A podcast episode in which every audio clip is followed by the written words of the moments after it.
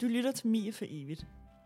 En podcastserie i fem afsnit, hvor jeg, Amanda Lytikav, snakker med pårørende og eksperter til en ung pige, der som blot 18-årig valgte at tage sit eget liv. Mie for evigt er en historie fra den virkelige verden, men navne kan være ændret af hensyn til virkelighedens personer i den her podcast. Velkommen til dig, Tak skal du have. Leila Valder. Du er direktør for foreningen Spiseforstyrrelser og Selvskade. Ja. Vi er rigtig glade for, at du vil være med her øhm, og snakke med os i dag. Øhm, Det er jeg også glad for. ja. Og vil du fortælle lidt om øh, foreningen? Ja, det kan du tro. Vi er en forening, der er blev stiftet for 21-22 år siden af en enkelt frivillig, som i dag er vokset til at have både rådgivning. Vi har åben anonym gratis rådgivning, hvor vi hvert år snakker med flere end 4.000 mennesker. Vi øh, underviser i kommunerne, så de tidligt kan finde tegn på spisforstyrrelser eller selvskade. Vi har et videnscenter, vi prøver at få politikerne til at være mere opmærksom på, hvad vi laver, og øh, er i dag i Valby og i Næstved, i Odense, i Aalborg og i Aarhus med rådgivning og med alle de andre indsatser. Vi har jo inviteret dig ind her i dag, fordi vores hovedperson øh, for den her podcast, som er en ung pige, der desværre tog sit eget liv i 2017. Øh, et af det første møde, hun har med psykiatrien og, og med sådan en sygdom, det er, da hun som 11-årig får anoreksi. Og vi så dig i Godmorgen Danmark, hvor du netop fortæller om, at der er en tendens til, eller at man ser nu, at det er yngre og yngre, Ja. dem der ringer ind til jer, og dem I får Ja. ind i jeres system. Øhm, og derfor så vil jeg jo virkelig gerne høre lidt om det her med børn og anoreksi eller spiseforstyrrelser. Så ja, hvis du vil fortælle lidt om, hvad, hvad jeres oplevelser er med det. Ja, øhm, det er jo øh, virkelig uhyggeligt, svært, øh, hjerteskærende, når det er de meget unge, der kontakter os, og de har det tit øh, svært. Vi fik for ikke så længe siden et brev fra en pige på 10 år i vores brevkasse, som skrev, at øh, hun synes, hun var tyk, og hun blev også mobbet, og øh, der var også nogen, der sagde til hende, at hun havde tykke lår, men der var også nogen, der sagde, at hun ikke havde tykke lår. Nu vidste hun ikke, hvad hun skulle gøre, men hun var i hvert fald holdt op med at spise. Og så var hun begyndt at træne hver dag, men det havde også været svært at træne hver dag, og øh, så var, følte hun sig meget, meget ensom, og havde aldrig talt med nogen om, hvor svært det var for hende at være i det her situation, og oplevelse af ensomhed og mobning, og er jeg tyk, er jeg ikke tyk, er jeg grim. Øh, det er det, de bakser med, når de er meget unge, og de øh, oplever jo, når de er nødt til at række hånden ud hos os, så er det jo, fordi de ikke har oplevet enten at kunne få hjælp, eller ville søge hjælp andre steder. Ja. Og det lyder, det, det hele det her sammenligne sig, og hvad siger de andre, og hvordan ser jeg ud, og helt Ja. forholde sig til sig selv. De har svært ved at finde ud af øh, kropstilfredshed helt generelt. Og så øh, er det jo også, de danske unge er faktisk meget tidligt på de sociale medier i forhold til unge i mange andre lande. Og der ser de jo en urealistisk verden af kroppe, som ser øh, rigtig mange steder på Instagram og andre, de ser jo fantastiske ud. Mm. Og det er jo billedredigeret, og det ved rigtig mange af børnene godt, men vores hjerner er jo alligevel er simpelthen så billedfokuseret, så selvom man godt ved, at det er redigeret, så tror hjernen alligevel på det, og det giver nogle fuldstændig urealistiske idealer for dem. Ja, og det er også det der med at prøve, altså sådan, at vide, at det er redigeret, men så prøve at gætte, hvilken del af det er det så, der er redigeret, eller sådan, ah, hun er nok så smal i virkeligheden, eller hvad man nu sådan kunne tænke. Hvordan oplever I stigningen på problemet nu? Altså, vi kan jo se helt generelt, at vi oplever det både i forhold til, at vi har meget travlt i vores rådgivning. Vi havde sidste år 4.500 samtaler, øhm, som er mange og flere, end vi har haft de foregående år. Og det er jo både telefoner, det er, øh, vi har en brevkasse, vi har chat. Det er meget, de unge vil rigtig gerne chatte med os. Mm. Og sms-rådgivning. Vi har også personlige samtaler, hvor man kan komme ind. Og det vi oplever, det er jo, at de siger, at de har også veninder, der har det svært. De kender mange, der øh, har mistrivselssymptomer. Det udmyndter sig så for nogle af dem jo enten i en spisforstyrrelse, ofte anoreksi eller bulimi, men det kan også føre til selvskade øh, som en anden måde at håndtere meget svære følelser på. Ja. Ja. Helt grundlæggende så det her med at måske se, særligt i de tidlige, altså de unge år, men også de tidlige tegn, er det jo tit et tegn på mistrivsel. At man øh, starter med at have det rigtig svært, som den unge pige, jeg fortalte om før, som bliver mobbet, og så begynder hun at tænke, hvis nu jeg holdt op med at spise, så kunne det være, at nogen synes, jeg så bedre ud. Ja. Og så kan anoreksien faktisk komme til at sætte sig som et, et, øh, et symptom, de ikke længere kan komme af med igen. Altså den sætter sig fast, kunne man sige. Eller hvis man bruger selvskade, og man så oplever, at det faktisk letter svære følelser. Der er en hel del, der bliver afhængig af ja. selvskade. Det er også øh, noget i forhold til anoreksien, som vi har snakket om i forhold til vores hovedperson. Øh, I hendes behandlingsforløb, så løb hun meget ind i det her med anoreksiens allierede. At det var ligesom det, de prøvede at diagnostisere fra psykiatriens side. Hvem er de allierede her? Mm. Og det var for eksempel på det tidspunkt, det er jo, så jeg tror det er sådan 13 år tilbage eller sådan noget, så det var sådan noget Chris McDonald, der lige var kommet frem og havde en masse gode råd til, hvordan man skulle spise for at være sund og stærk. Og det, som sådan, at det havde hun taget lige ind. Ikke? Og øh, der var kontrol og sådan noget. Der var nogle allierede i det der. Snakker man stadig om det? Er det sådan stadig et greb, I bruger? Altså, den stærkeste allierede for en spisforstyrrelse, det er den, der har en spisforstyrrelse. Ja. Der er en meget stor ambivalens. Altså, man kan både være ven og fjende med sin spisforstyrrelse på samme tid. Det vi meget taler om, øh, det er jo at prøve at sige, du er ikke en spisforstyrrelse, du er et menneske, mm. og så mm. har du en periode af et liv, forhåbentlig ikke for lang en periode, hvor du har en spisforstyrrelse. Øhm, og det er hjælpsomt for barnet, og det kan også være hjælpsomt for forældrene at sige, jeg har jo stadigvæk det samme barn, som jeg elsker og holder af, men lige nu har hun en svær periode, og det giver sig nogle udfordringer i forhold til spisningen. Øhm, det er ikke et andet barn, jeg har fået ind i mit liv, det er stadigvæk det samme, men det har nogle særlige svære situationer lige nu. Det her med grebet som Chris McDonald, det tror jeg faktisk ikke, man bruger mere på samme måde. Nej. Øhm, men man taler stadigvæk om, at spiseforstyrrelsen har allieret. Finn Skorterud, som er en øh, kendt norsk psykiater, han ville tale om spiseforstyrrelse som en snylter, der starter med... En snylter? Ja, altså øh, starter med, at du egentlig har forhåbentlig og sandsynligvis et ret godt og normalt liv, og så begynder du at få for meget fokus på vægt, øh, på kost, på krop, og så langsomt så bevæger spiseforstyrrelsen sig ud i alle de arenaer, som livet består af, så det bliver svært for dig at spise, uden at tænke på, er der kalorier i det. Det næste er, det bliver svært at løbe en tur, bare fordi det er dejligt. Hvis du nu løber en kilometer mere, så sparer du nogle flere kalorier. Det næste kan være, jeg sparer på mit samvær med mine venner, fordi vi skal tit spise kage, når jeg er sammen med mine venner, eller der skal altid sodavand. På den måde så bevæger spisforstyrrelsen sig ud i alle arenaer, og hvis den ikke bliver fanget der, så besætter den alle arenaer i livet, så har den snyltet sig ind på alt. Så det eneste, du tænker på, oplever morgen, middag og aften, det er kravet for spisforstyrrelsen om hele tiden at gøre det bedre. Spis færre kalorier, træne mere. Det er et fint billede med den her snylter, ja. som bare kommer hele vejen rundt. Og isolerer helt vildt barnet. Det var, ja. Det er faktisk noget af det, vi undersøger, når vi taler med øh, unge, der kommer hos os og har brug for mere hjælp.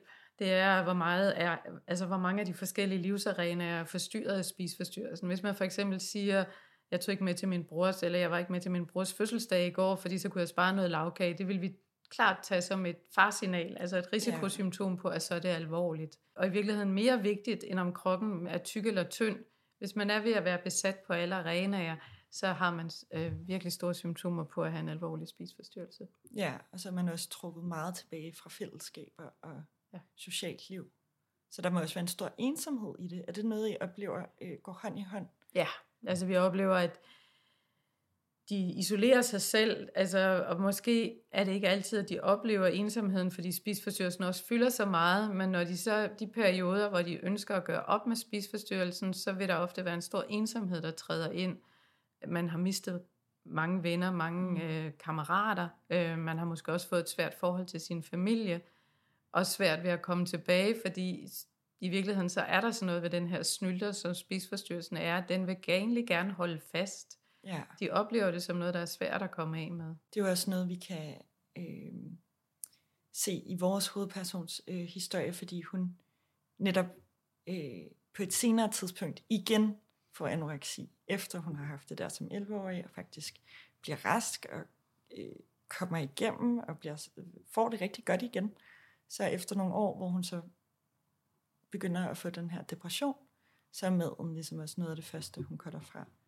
Øh, så det er så mit næste spørgsmål. Er det, er det også noget, jeg oplever, at, at hvis man først har været øh, omkring det en gang, og så kan man godt blive rask igen, men man kan så igen møde det senere på sin vej, hvis der er noget andet der.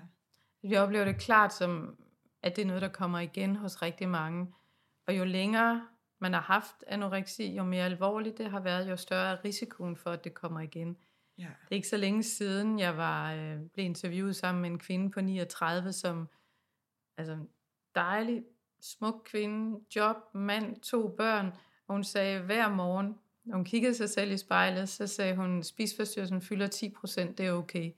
Den dag, hvor vi skulle interviews sammen, så havde hendes mand sagt, fylder det mere i dag? Ja, sagde hun, den er op på 20%, men det er okay.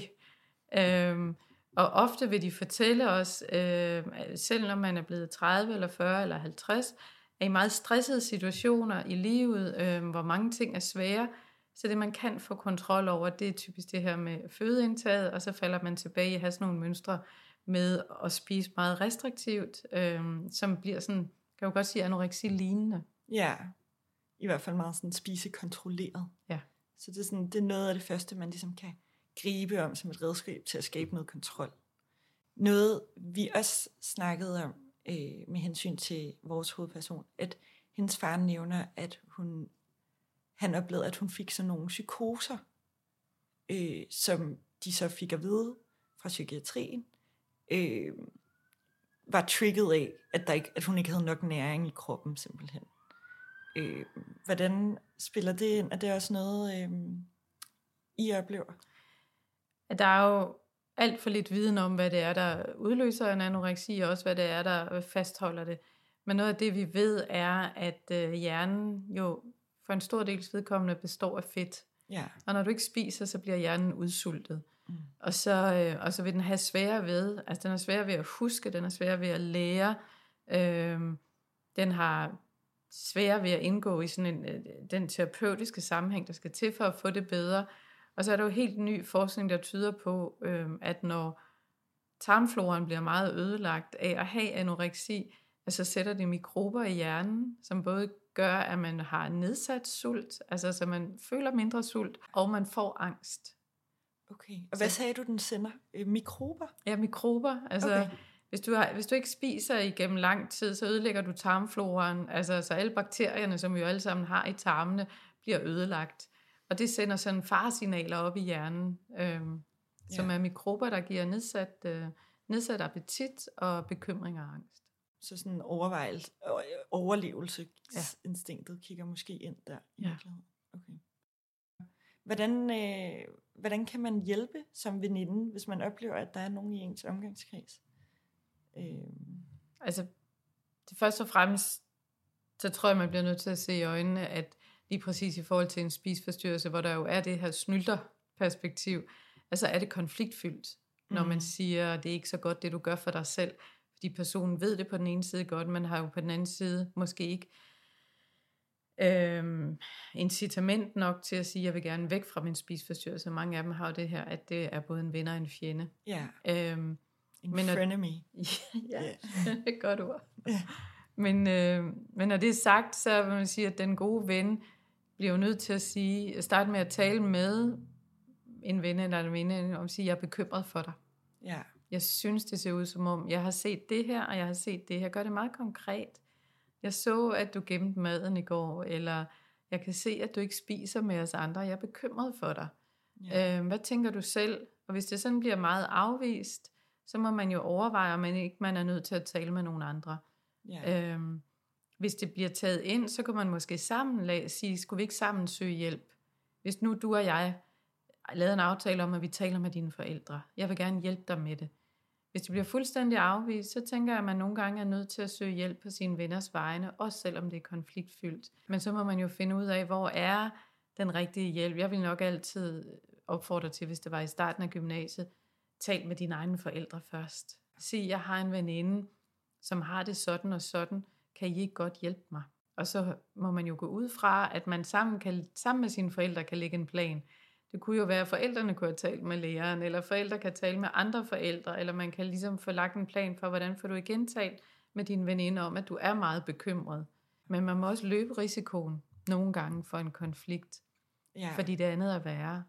Øhm, rigtig tit i børne- og ungdomsfællesskaber, så er man jo en god ven, hvis man kan holde på en hemmelighed. Og det er jo også super vigtigt, altså når man får at vide, at der er nogen, der er kede af det, eller er forelsket, eller har snydt med sine lektier, eller har pjekket ja. fra skole, eller hvad sådan det nu kunne være. Men, men lige den her situation, der må man sige, at den bedste ven er den, der siger noget. Ja. Øh, og lige i forhold til noget af det, du siger her, der får jeg lige lyst til at inddrage lidt af min egen historie, fordi øh, jeg selv er blevet i gymnasiet lige øh, have en periode, hvor altså, det var virkelig det her sammenligningsgrundlag. Øh, jeg tror, at vi var mange piger, der tabte os meget. Jeg tror ikke, at vi nødvendigvis havde, øh, eller i hvert fald for mit eget vedkommende, jeg havde ikke decideret anoreksi, men jeg var helt klart forstyrret omkring mad. Mm. Øh, og jeg kan huske, at det her med, når der var nogen, der påtalte det, når der var nogle af mine venner, der kom til mig og sagde, jeg er lidt nervøs, eller øh, din lov er væk, eller sådan, hold da op, du ser ikke sund ud mere. Altså, hvis jeg skal være helt ærlig, når jeg kigger tilbage, så synes jeg jo faktisk, at det var et kæmpe kompliment. Ja. Det lyder skørt, når jeg siger det højt, men det er virkelig sandt. Mm-hmm. Det var den oplevelse, jeg havde. Øh, og er det også noget, man ser? Er det, en, er det også en, en... Jeg tænker, det er jo en øh, snylder, ikke? Det er det, ja, øh, helt sikkert. Som kommer ind der. Altså det, man skal vide, det er jo, at øh, enhver pige eller dreng, der har anoreksi, de oplever jo sig selv som for tykke. Så det at sige, du er blevet for tynd, eller, altså det, det vil nok i virkeligheden ikke rigtig trænge ind. Nej. Som det heller ikke gjorde hos dig. Men måske i stedet for at sige, jeg kan se det og det, øhm, og det gør mig meget bekymret. Jeg synes heller ikke, du var med ude i fredags. Yeah. Øhm, og jeg synes, det ser ud som om, at du måske ikke spiser så meget. Øhm, hvad tænker du selv? Øh, kunne du ikke øh, snakke med nogen om det? Øhm, altså selve det her med at få skabt en, en hjælpsom vej til at få noget hjælp er jo super, super vigtigt, men, men du skal jo også være der, hvor du ligesom selv indser, Ja, er det modtagelig over for ja, det. det her går ikke. Men, men det er jo ikke sådan, at fordi at, at man er på slankekur, så får man anoreksi. At der skal være mange forskellige faktorer, der gør sig gældende. Vi ved, at der er nogle, i vores kultur er der nogle disponerende faktorer. Øhm, den vestlige kultur er der flere spisforstyrrelser. Vi øh, er i Danmark meget optaget af krop, vi er meget optaget af vægt. Øh, de unge kommer tidligt på de sociale medier, øh, og en del af dem øh, fortæller selv, at det også var fordi, de havde svært ved at håndtere svære følelser. De har svært ved at have ord for svære følelser, de har svært ved at håndtere det, som vi jo alle sammen kan opleve, at man bliver mobbet, eller at man føler ja. sig ensom i en periode. Så det er sådan ligesom, det vil sige var disponerende faktorer. Ja. Så er der de udløsende faktorer, som er, og det kan være en skilsmisse, det kan være et skoleskifte, det kan være en meget kritisk kommentar om vægt, øhm, det kan være en meget vellykket slankekur, det kan være øh, at være i et af de risikomiljøer, der findes, og risikomiljøer, det er eliteidræt, det er øh, modelverden, det er danseverden, balletverden. Ja. Øhm, og så er der jo de vedligeholdende til sidst, som er det, der gør, at en spisforstyrrelse sætter sig fast. Og det kan jo være, at man oplever igen at få ros og anerkendelse for at have tabt sig. Det kan være, at man oplever, at man får kontrol over sin verden. Det kan også være, at øh, der er nogen, der siger, dem omkring dig, de ser bedre ud end dig, de er også tyndere end dig. Altså, der kan være mange vedligeholdende faktorer, ja. men der er det vigtigt altså, at, at se og forstå, at de vedligeholdende faktorer jo handler om, ofte at man oplever, at man har fået kontrol over noget, som var svært før. Så vi vender faktisk tilbage til det med kontrollen. Ja. ja. Altså kontrol er jo sådan grundlæggende... Altså, og jeg tror også, det er det, der faktisk gør, at, at, øh, at det er i hvert fald en af de ting, som, øh, som de siger, at så havde jeg da kontrol over det. Altså, Ja. så kunne jeg noget. Jeg var faktisk ret succesfuld til at tabe mig. Jeg var virkelig god til at tælle kalorier. Jeg var rigtig god til at træne en time hver morgen, før mine forældre stod op, for de skulle ikke opdage det Ja. som eksempler. Hula hop vi fik øh, en kontakt fra, som, som hula hoppede to timer hver morgen, før morgenmaden. Og så to timer igen hver eftermiddag, og så to timer igen hver aften. Hold da op. Hele tiden på værelset, fordi forældrene ikke skulle opdage det. Og det siger jo også noget om, hvor lidt tid der er til det liv, som hun i virkeligheden burde have haft som Ja. 12-årig. Altså, Ja, fordi hun har været totalt løst inde i de her rutiner, så jo. Fuldstændig. Der er jo ikke noget med, at man kan tage hjem til en veninde efter Nej. skole, hvis man skal hjem og hula hoppe. Eller lige hygge øh, i sofaen om aftenen med forældrene med det, der nu er med det. Altså, der skal hula hoppes. Ja, Ja, så Ja. ja. Der, der må man jo så opleve, både fra venner og forældres side, at hun isolerer sig rigtig meget. Og det er jo klart, altså det er jo klart faresignal, det her med at isolere sig, uanset hvordan det ser ud, hvis du har venner eller bekendte eller børn, der isolerer sig, trækker sig fra alting, så skal man simpelthen finde ud af, hvad der er galt. Ja, fordi isolering kan i hvert fald være et signal om mistrivsel på den ene eller den anden måde. Det er helt sikkert et signal om mistrivsel. Og så kan, det, så kan mistrivselen have forskellige symptomer. Altså symptom, et symptom på mistrivsel kan blive spiseforstyrrelse, det kan blive selvskade, det kunne også være noget med at sidde meget isoleret på nettet eller andre ting. Men altså, vi er jo optaget selvfølgelig af det her med, med spiseforstyrrelser og selvskade. Det er det, vi ved rigtig meget om. Og det bringer mig faktisk lidt tilbage til, øh, til den historie, vi er i her, og vores hovedperson, som så ender i den her konflikt, fordi hun går til læreren øh, omkring hendes venindens øh, symptomer. Øh, og det ender faktisk med også at være en udløsende faktor, en af mange, øh, i forhold til, at vores hovedperson øh, får en depression. Fordi hun så netop oplever, ikke rigtig, de kan ikke rigtig finde hinanden, der er splid i pigegruppen, øh, og så stille og roligt, så sådan, det, det bliver helt uoverskueligt for dem at finde hinanden igen, efter den her øh, løsning, eller efter den her øh, konflikt.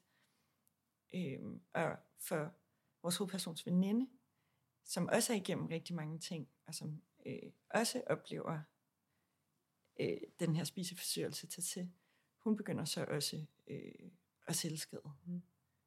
Og får lidt berøring øh, med sådan nogle priv-communities. Mm-hmm. Øh, ja, og det er ikke noget, jeg har specielt meget kendskab til, men jeg kunne godt have lyst til at spørge dig, hvad er dit kendskab til den slags communities? Vi kender til mm, flere forskellige netværk, og Priv-netværket er et af dem, men der er andre lukkede grupper, hvor man øh, mødes med den fælles øh, hobby, interesse, øh, problem, at man skader sig selv. Og det, de giver netværkene, det er jo både, altså det positive er, at de giver hinanden rigtig meget omsorg øh, i de netværk. Hvis Ja. man lægger et billede op om, at man har skåret sig selv, og samtidig skriver, at det har været en forfærdelig dag, jeg er så ked af det, min kæreste er gået fra mig, eller jeg bliver skældt ud, så, så svømmer det over med hjerter og likes, og jeg ved præcis, hvordan du har det. Og det er en meget væsentlig del af at være i netværket. De giver hinanden noget, de ikke får andre steder. De bliver også afhængige af at være der, og så har de en tendens til at udfordre hinanden lidt på graden af selvskade. Altså det skal være ret alvorligt, for at man kan lægge et billede op af det.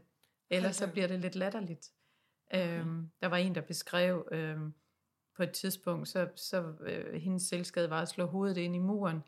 Men hvis man ikke kunne se det, altså hvis der ikke blev en bule, og det blødte, så kunne hun jo ikke lægge et billede op af det.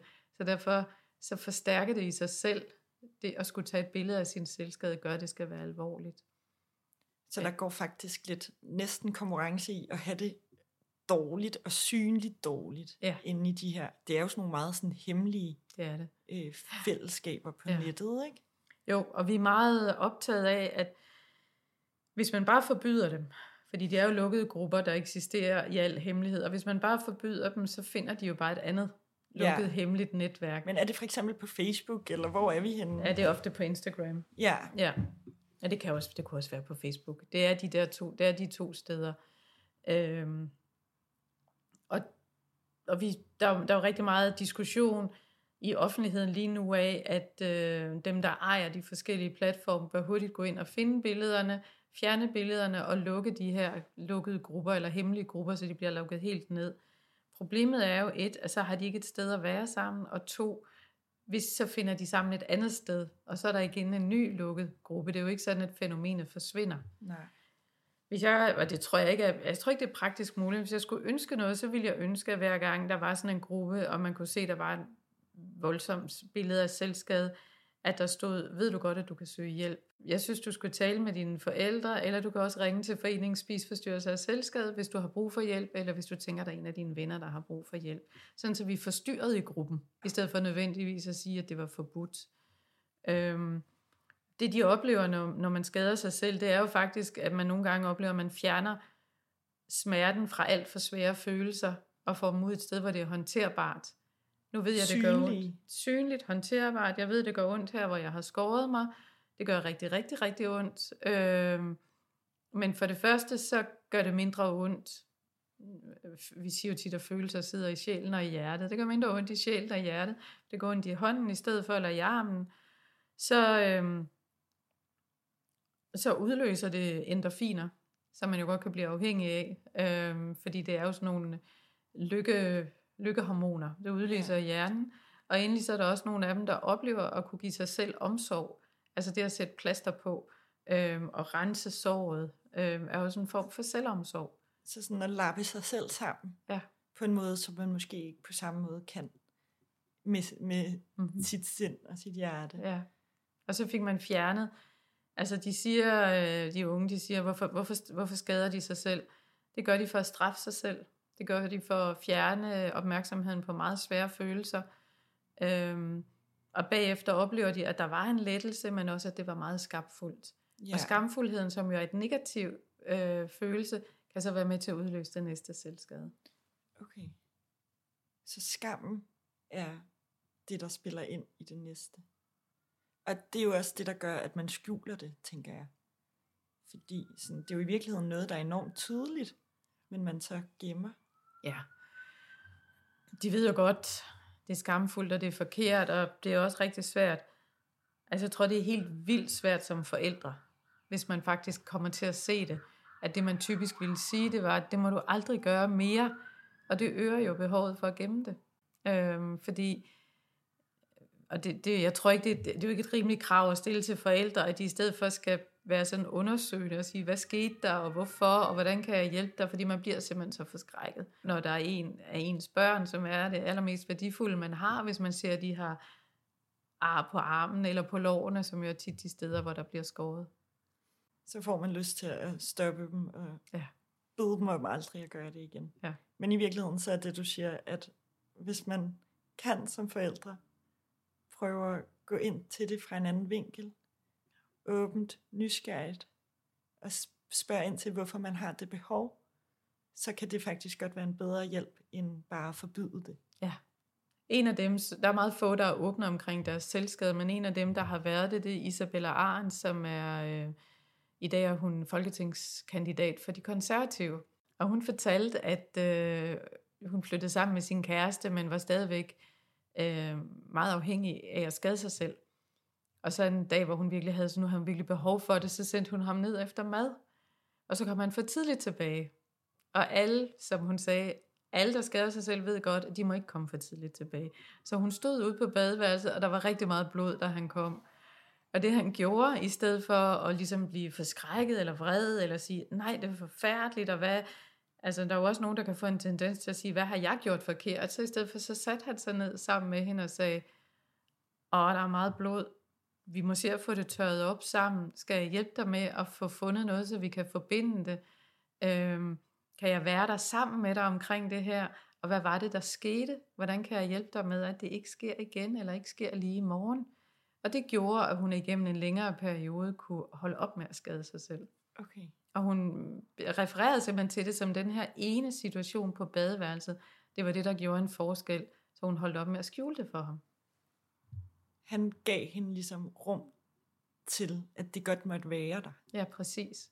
Og det er en meget fin øh, anekdote. Det er meget fint, og det er også, øh, altså det er også voldsomt at meget. forvente af en, der holder så meget af en, at han bare kan sige, Nå, det må vi have tørret op sammen. Og at kunne tage det så roligt. Ja, og også det der med, at han netop ikke vender det mod, hvad har jeg gjort forkert? Hvordan kan du gøre det mod mig? Øh, at sætte mig i den her situation. Fordi det må være noget af det sværeste, tænker jeg, hvis man er fanget af den afhængighed, som du jo også beskriver det som, at man så lige pludselig skal tage hensyn. Øh, og det tænker jeg, det kan jo være i mange sammenhæng. Det der med, når man ja, når, når der bliver byttet om på rollerne, så er det lige pludselig i stedet for, at man selv må have lov at være den, der har det svært, at det så er ens øh, menneskerne omkring en. Man skal sådan tage sig af dem i det, man selv går igennem, ikke?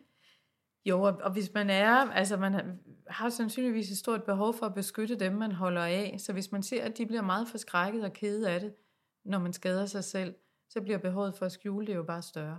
Ja. Ikke nødvendigvis, at det er ikke sikkert, at man kan lade være, hvis man har fået opbygget en afhængighed, men man kan skjule det bedre.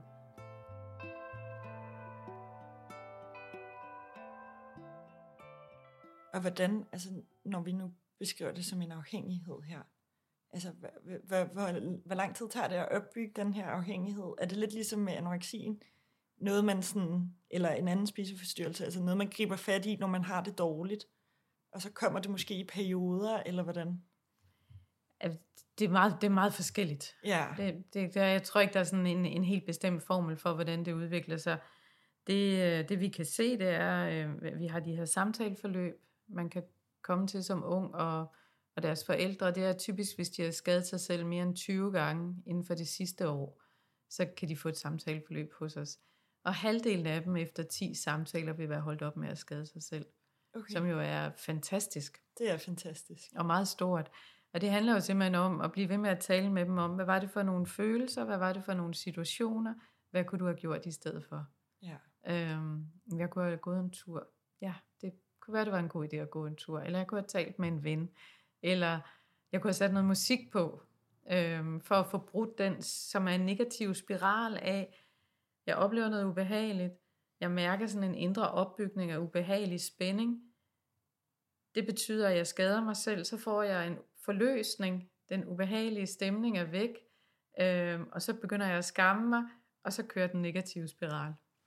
Ja.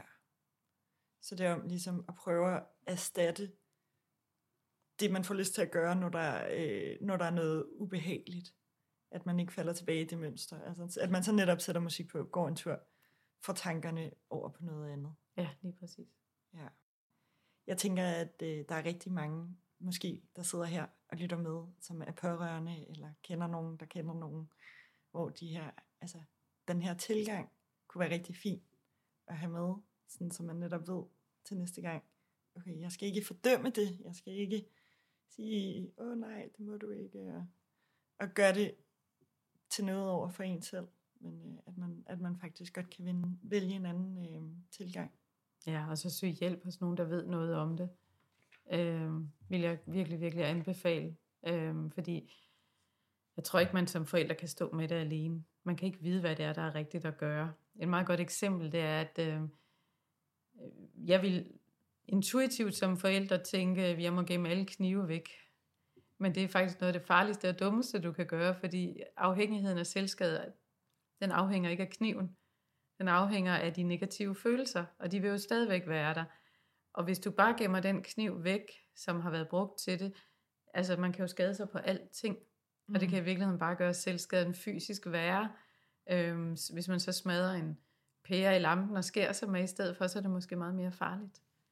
Ja. Altså, og, og det vil være så intuitivt rigtigt at sige, men så må vi, vi må sige til, hun, til hende eller ham, øh, at, at hun eller han ikke må, og vi må gemme alt væk, der er farligt, men man kan ikke gemme alt væk, der er farligt. Man bliver Nej. nødt til at finde ud af en anden strategi for at få hjælp til sig selv og sit barn, hvis man har en, som virkelig har svær mistrivsel, skader sig selv eller har en spisforstyrrelse.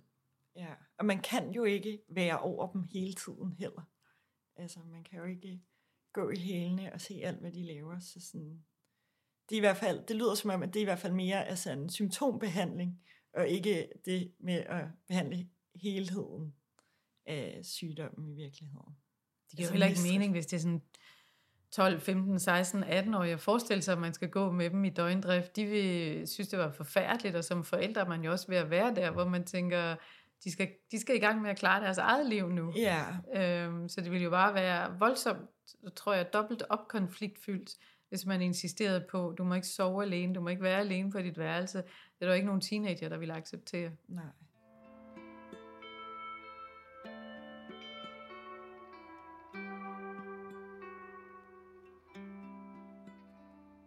For at vende lidt tilbage til det her med, øh, når man som veninder begge to kæmper, eller når man bliver en del af, af fællesskaber, hvor det, man er fælles om, det er at have det rigtig svært, og måske i virkeligheden kan indgå i sådan en lidt usund og uhyggelig konkurrence om, hvem der i virkeligheden har det værst. Øh, hvordan kan man som pårørende, hvis du opdager det her, hvordan kan du, eller hvis du er veninde og ser på det lidt udefra, altså hvordan kan du gribe ind, hvordan, hvad, hvad kan man lige øh, gøre her? Der var en, der fortalte om at have været i privnetværket, og hvor det var en veninde, hun havde, som ikke var med, som sagde til hende, jeg vil kun være veninder med dig, hvis du melder dig ud af netværket, fordi det ser ud som om, at det begynder at være for farligt for dig. Ja. Og jeg vil så gerne have dig i mit liv, og jeg er bekymret for, hvad der sker for dig. Øhm, men jeg tror helt grundlæggende, at det er rigtig vigtigt, hvis du er bekymret for en ven eller en veninde, sig det til vedkommende, og sig, I skal have noget mere hjælp. Man skal tale med en voksen. Ja. Og man må finde en voksen, man er tryg ved, og som ens veninde, der har det rigtig svært at tryg ved. Og forsøge på at få brudt den her, ja, du kaldte det en usund konkurrence, øhm, om hvem der har det dårligst. Fordi i virkeligheden må konkurrencen jo vendes til, og det kan man ikke gøre af sig selv til, hvem har det godt. Mm. Vi vil gerne have det godt begge to. Det er det, vi skal stræbe imod i det her venskab. Ja. Og hvis man trækker hinanden ned, det kan godt være, at det er meget slemt. Øh, men så må man jo finde ud af, er det her et godt venskab? Eller er det et venskab, øh, der har brug for hjælp for at blive et godt venskab? Eller skal jeg i virkeligheden passe på mig selv? Og hvordan kan man vende det til, at man så netop mødes om gode ting? Og, og skifter fokus i virkeligheden? Ja. ja. Der er jo forskel på, hvordan du skal gå til det her, hvis det er et barn, eller en, der sådan er sin helt tidlige teenageår, eller når de kommer lidt op i årene, bliver netop de der 16-18, op i start 20'erne. Det er, jo, det er jo meget forskellige, øh, forestiller jeg mig i hvert fald, forskellige tilgange, man skal bruge der, både som forældre og som søskende. Hvad har I, sådan, hvad har I gjort jer erfaringer i forhold til det? Det er jo klart, at med de helt små, altså de 9, 10, 11-årige, ja. øh, medmindre de har det virkelig, virkelig dårligt, og så uanset hvilken alder, hvis man har det virkelig, virkelig dårligt, skal man jo have hjælp i psykiatrien. Øhm, men for de små kan det være nemmere at sige, du skal spise. Ja. Øhm, du skal med ud og gå en tur nu, eller vi skal have snakket med din klasse om, at det går rigtig dårligt. Og jo mere, jo ældre man bliver, jo mere ansvar har man jo for sit eget liv og for sig selv. Og der bliver man nødt til i højere og højere grad, også som forældre, at appellere til, jeg vil gerne hjælpe dig. Jeg vil gøre alt, hvad jeg kan, for at du får det bedre. Hvordan kan jeg hjælpe dig? Jeg kan se, det er svært. Jeg skal nok være der sammen med dig. Mm. I, alt, I det omfang, du overhovedet ønsker det. Og så vil jeg sige, til hver en tid, når man er bekymret, så må man række ud efter hjælp der, hvor man kan. Er det, er det på skolen? Er det i gymnasiet? Er det i kommunen? Er det i psykiatrien? Er det en psykolog, der skal til? Øhm, er det alle vennerne, man skal have samlet? Øhm, det er jo forskelligt alt efter, hvilken barn eller ung det er. Men altså, række ud efter hjælp. Man skal simpelthen ikke tro, at man kan løse det alene. Nej. Okay, tak for det råd. Øhm, og så her til sidst, så vil jeg bare lige sådan, øh, er det her, fordi vi snakker så meget om i dag, mental øh, trivsel blandt unge, og mistrivsel blandt unge, og at det er en generation i knæ, og perfekthedskultur, og der er så mange, altså du ved, der bliver virkelig 12-talspiger, som også bare er et hadebegreb for mig, men altså sådan, du ved, der er så mange øh, stempler, som kommer på nu. Øh, er det, altså, hvad, hvad er det for noget? Hvad, hvad skal vi gøre ved det? Altså vi oplever i hvert fald, at der er en generation af unge, hvor der er mange, der har det godt, og så er der flere end før, der har det svært. Mm. Og de, øh, dem, der har det svært, de oplever ensomhed, øh, mistrivsel, øh, dårlige, dårlige netværk omkring sig, øh, og svært ved at håndtere det. Det man skal gøre ved det er, for det første så er vi lige nu ved øh, i Foreningen Spisforstyrrelser og Selvskade at undervise alle kommuner, alle fagpersoner i kommunerne, om hvordan de finder de meget tidlige tegn på mistrivsel. Fordi jo tidligere vi sætter ind, jo hurtigere kan vi sikre, at de unge, der var på vej ud i mistrivsel, får det bedre. Der skal ikke ret meget til, hvis det lige er startet. Nej. Når man nu bare lige har tabt et kilo, eller har prøvet et par enkelte gange og eksperimentere med selvskade, så, så kan det godt være, at bare det at finde ud af, at der egentlig var nogle venner, man ikke havde lagt mærke til, eller en familie, der godt ved dig, kan være nok til at forvente en øh, spiral, som var på vej til at blive negativ, venten den til en positiv spiral. Øhm, så kunne jeg virkelig godt ønske mig, at vi fik nogle øh, retningslinjer for, hvordan man omgås øh, på de sociale medier. Jeg er helt sikker på, at internettet og de sociale medier, de er kommet for at blive, og hurra for det. Ja. At det gør så meget i verden, så meget nemmere. Øhm, og det er hyggeligt, og det er sjovt, og det er også godt tidsfordriv. Men det synes jeg også om biler. Men vi har så mange regler for, hvordan biler skal køre. De skal være i den højre side af vejen, du skal have sikkerhedssele på, du må ikke køre mere end 40 km ned på Nørre Søgade. Du har, der er ingenting af den slags på nettet. Nej. Og så skal vi være opmærksom på, at nogle af de fællesskaber, der er for de unge på nettet, er ekstremt ekskluderende. Og det er anderledes, end det var, da jeg var ung. Der, hvor jeg voksede op, der var der sådan et stort grønt område midt i byen, og selvom man ikke havde nogen venner, så måtte man godt gå ned og spille rundbold. Og der var to hold, og så kunne det godt være, at man blev valgt sidst, men man var stadigvæk med på et hold. Det er du ikke i en lukket messengergruppe eller en lukket øh, Instagram-gruppe. Og hvis du ikke er med, så bliver du ikke inviteret ind. Så der skal vi arbejde meget aktivt med børnekulturerne på, også at tage dem med, der ikke var inviteret med i første omgang. Øhm, og så skal vi uddanne dem i, at verden er ikke lige så perfekt, som den ser ud på de sociale medier. Og så øhm, vil jeg sige, at noget af det, som Center for Ungdomsforskning siger, som jeg synes er alvorligt, det er, at de unge har en meget stor tendens til at sige, når der er noget, der går galt i livet, at det har en psykologisk forklaring, og det er deres egen skyld. Og der sker alvorlige ting for os alle sammen i løbet af barndommen, ungdommen og voksendommen. Men det behøver ikke at have en psykologisk forklaring, og det er ikke nødvendigvis vores egen skyld. TV2 sang, øh, jeg ved ikke om det var i 90'erne, de sang, det er samfundets skyld. Øh, I dag, det ville, hvis de skulle have lavet en øh, sang, med, som afspejlede tidstermen, så ville det være, det er min skyld, det er min egen skyld. Ja, det er øh, alting ind af. Ja, og det, øh, der skal vi lære øh, os alle sammen, og særligt børn og unge, at være langt mere robuste. Der sker svære ting i livet, det er ikke ja. vores egen skyld. Og vi behøver ikke håndtere alting fuldstændig perfekt. Nej. Nej. Og det er jo super fint at få 12 og det er, altså det er ufatteligt nedgørende at tale om 12 piger. I stedet for så burde vi fejre, at der er nogen, der er rigtig, rigtig dygtige. Og ambitiøse, ja. og synes, det er sjovt. Ja. Må man gå ud fra, når man, øh, Præcis. når man gerne vil præstere på den måde. Ja, Nå, men altså, tusind tak, Leila. Mit navn er Amanda, og hvis du har lyst til at høre mere om Mies historie, så kan du læse bogen Mie for evigt af Christel Lyttikau. Hvis du eller en, du holder af, har tanker om selvmord eller selvskade, så kontakt Livslinjen på 70 201 201, eller gå ind på foreningen Spiseforstyrrelser og Selvskades hjemmeside.